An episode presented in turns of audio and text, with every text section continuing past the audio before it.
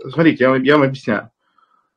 А, абсолютное большинство русских, русскоговорящих женщин, я не буду говорить много за европейских, американских, потому что я не очень в них разбираюсь. Я говорю, потому что я вижу. Да?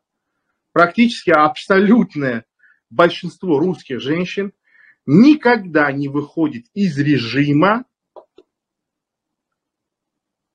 полового отбора. Что такое режим полового отбора? Вот смотрите.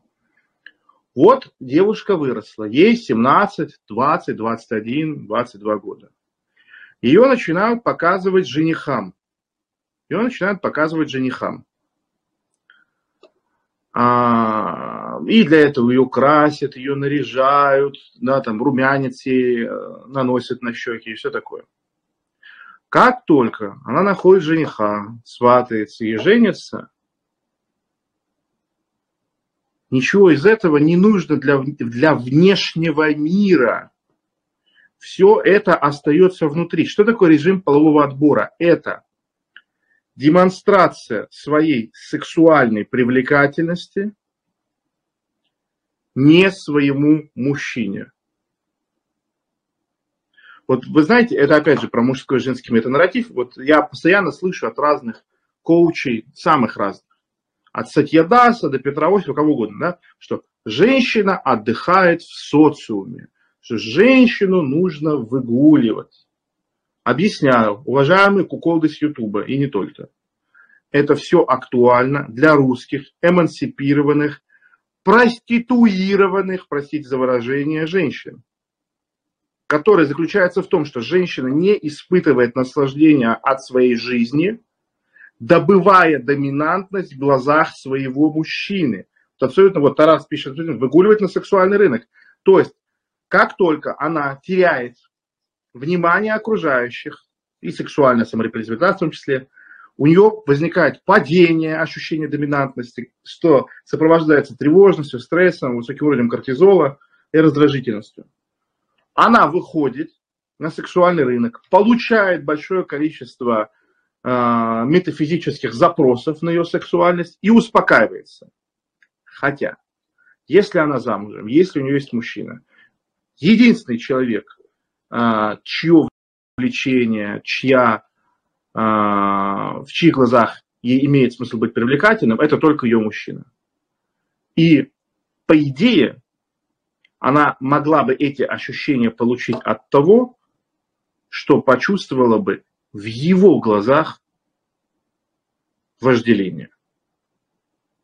И это чудовищно, это абсолютно феноменальная разница. Откуда это берется?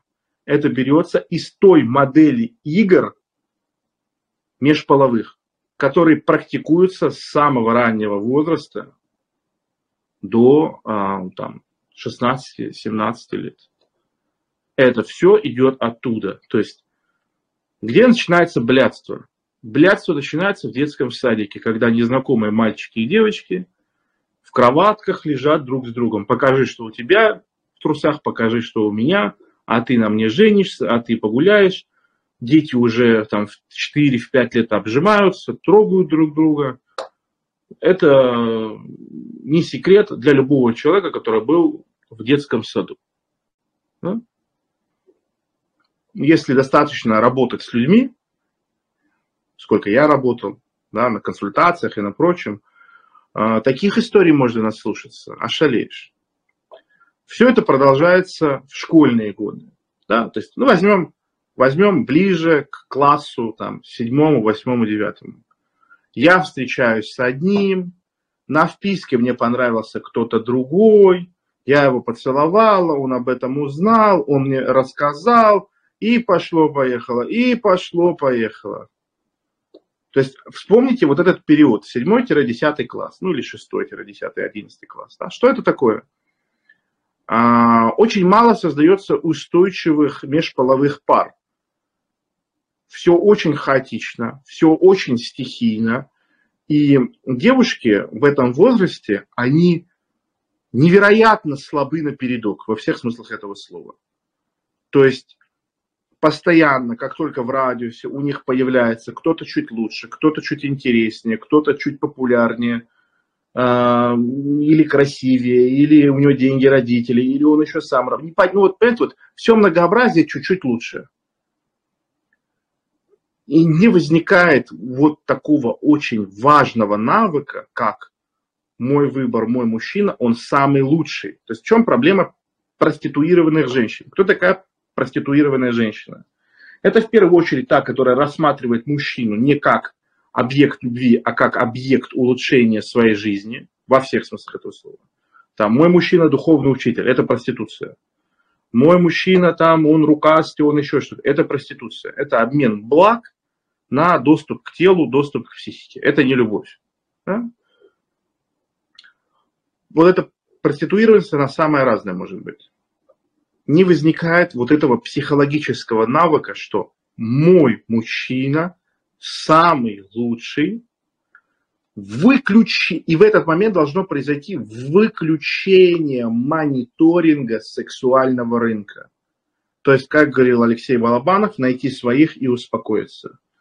Если женщина не умеет отключать мониторинг сексуального рынка, она, во-первых, никогда не будет верной во всех смыслах этого слова. То есть даже если она не будет спать с другими, она будет сравнивать с другими. Да? Я хочу, чтобы вы поняли, если вас женщина когда-то хотя бы один раз с кем-то сравнила, сказала, а мой бывший такой себе не позволял, а у Люськи ей я шубу купил парень. Любое сравнение, да, вам уже наставили рога. Вы уже рогатый ходите. Сравнение это буквально, он лучше, чем ты. Сравнение от женщины для мужчины это буквально лучше бы ты сдох, тебя не стало, и на твоем месте был бы кто-то другой. Будь прокляты твои гены, и не дай бог мне их взять и произвести детей с твоими генами. Вот что такое сравнение. Вы должны понимать, что самый лучший мужчина на планете всего лишь один. Самый лучший мужчина на планете один. И для того, чтобы в социуме была адекватная структура, адекватная а, ну, социальное какое-то устройство, нам необходимо иметь этот психологический навык у женщин. Потому что если у каждой женщины очень мощная программа, самое главное, найти лучшего и забеременеть от него. Но лучше один. И он сейчас в экране смартфона вашего. И я не про себя, я про отражение вашего лица в стекле вашего смартфона. Вот он. Вот самый лучший мужчина черным закрыть как-то, чтобы э, у вас отражалось, и вы свое лицо увидели. Вот он лучший мужчина. Вот он лучший мужчина. Вот так вот. Сейчас девушки в эфире сидят такие, блядь, что за хуйня. Ну и вот.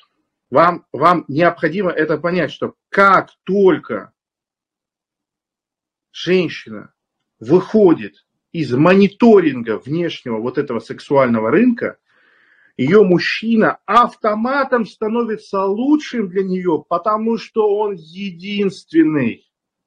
Он единственный. И это то, что умеют делать восточные и некоторые кавказские женщины. То есть они физически никаких других мужчин не рассматривают как мужчин.